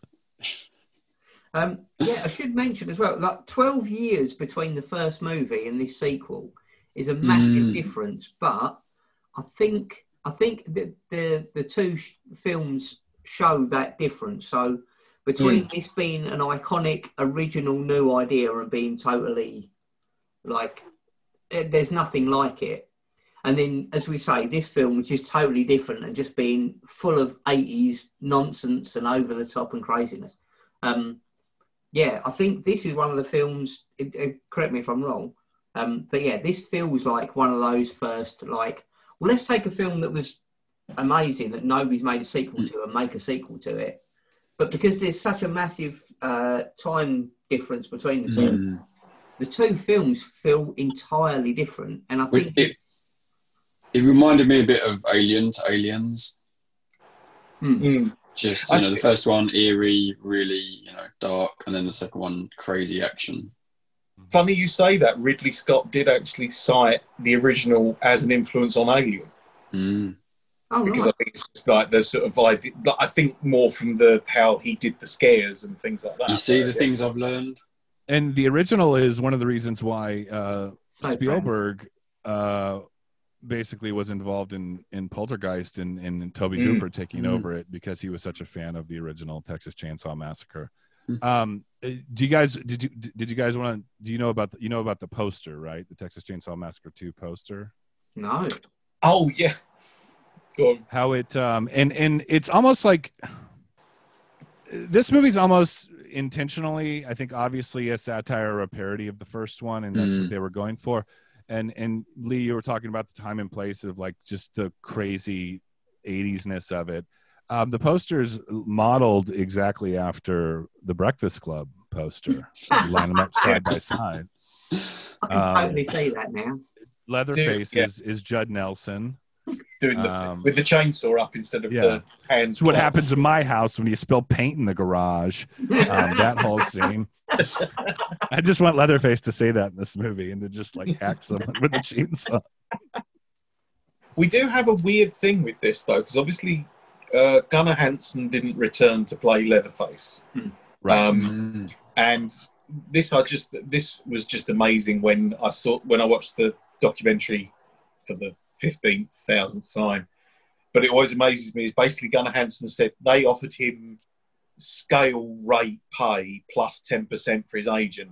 He replied, "I haven't got an agent, but don't you think I'm worth more than that?"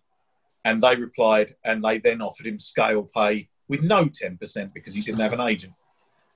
And so he, yeah, and he basically quite Mm. rightly told them, "Fuck off." So we get a different. So, but this there's possibly three people playing Leatherface in this Mm. because there's so there's the guy who's credited. Uh, Bill where is- Johnson. Yeah, Bill that's Johnson. it. Uh, but then there's like this weird thing online that I can't find a like a proper. I can't find out who stated it, but it sounds like it's not. It doesn't sound like it's factual because it always is the same sort of almost cut and paste dialogue. Hmm. But basically, they say that Bill Johnson couldn't lift the chainsaw over his head, Mm. or for any of so in the wielding scenes um it's a guy called a stuntman called bob elmore and apparently according to uh, again like i can't find out who said it but they reckon about 98% of leatherface's screen time is actually this stuntman Hmm. but also the guy there's a different guy playing the stunt on the truck. He's a different stuntman.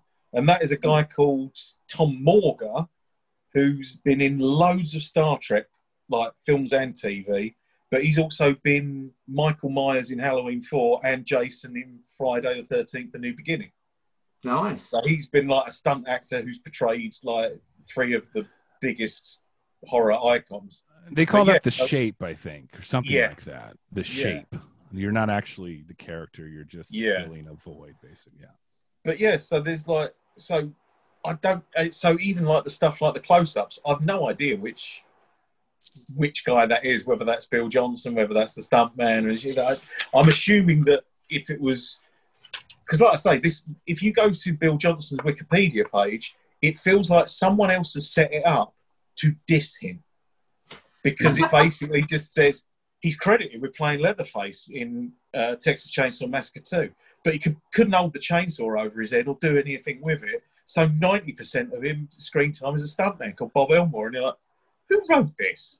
I would imagine. I would imagine the scenes between like Leatherface, like the I wouldn't say like human moments, but you know what I mean between Leatherface I know what you and mean, yeah. Stretch, where they're like kind of like zooming in on his eyes and stuff, and when he's Yeah. trying to put the human mask of uh, L is it LT or LJ? Or something? LG. LG. LG LG on on, on her face. I, I would imagine that that's Bill Johnson, but you know, like you said, ninety percent of the movie is him chasing her around with a chainsaw Yeah. and destroying things and and and and by the way i just want to mention um how great the the um texas battleland underground is in this movie because when dennis hopper shows up he just happens to kick a weak spot in the uh in the wall and like all these entrails for no apparent reason like ooze out. I'm just like that's so Mhm. that's so they didn't have to fu- they didn't have to do that.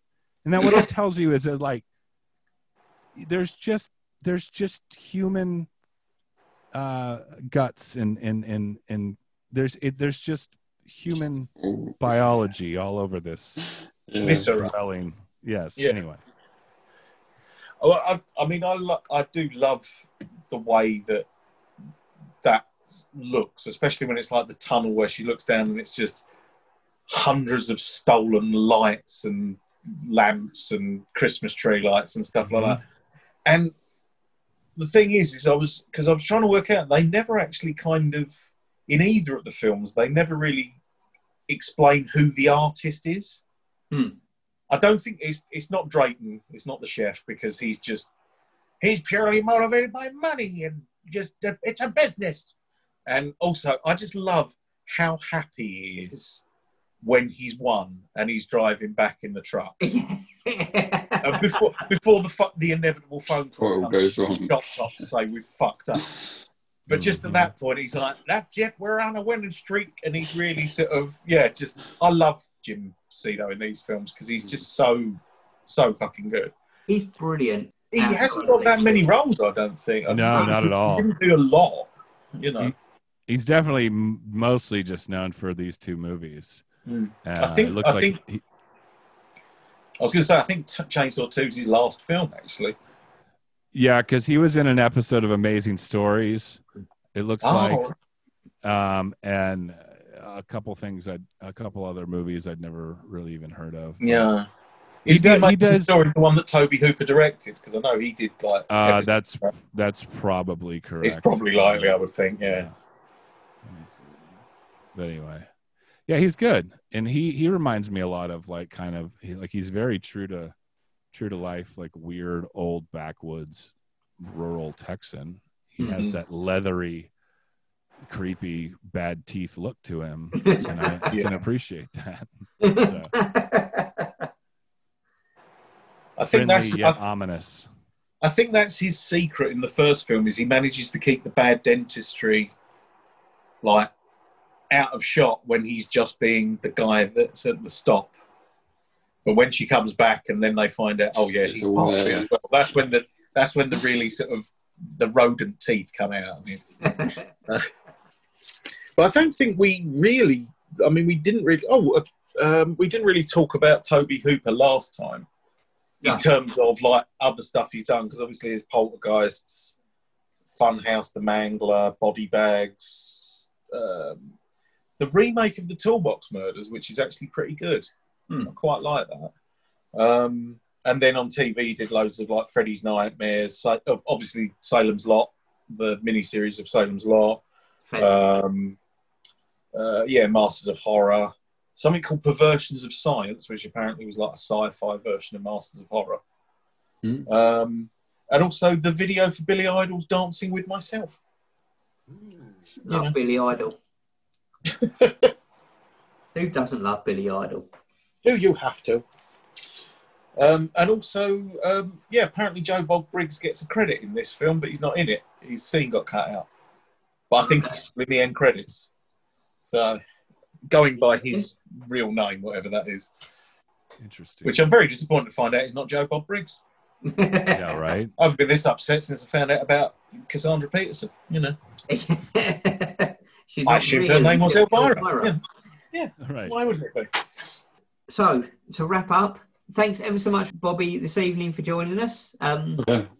uh, Yes. can't thank you enough. It's been wonderful. So, uh, again, so obviously we plug your uh, your podcast every time, but go ahead and uh, Yeah, When- thank. Uh, not for everyone podcast. Um, uh, very similar films are talked about uh, on that show as well as this as, as to this one. What's Uh, on your agenda?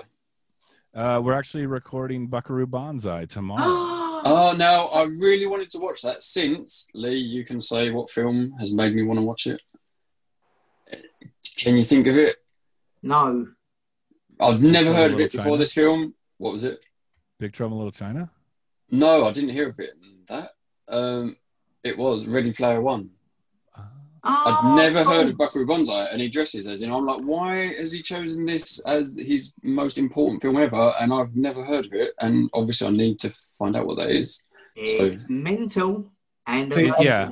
Okay. If if you enjoy, I'm not going to say that it's uh, it's not the same level of uh, depravity as a Texas Chainsaw Massacre 2, but it is the same level of insanity. Okay. Yeah. It's very similar to like a, a Big Trouble in Little China, or if you ever saw The Golden Mm. Child with Eddie Murphy, like that weird, over the top sci-fi action of the 1980s.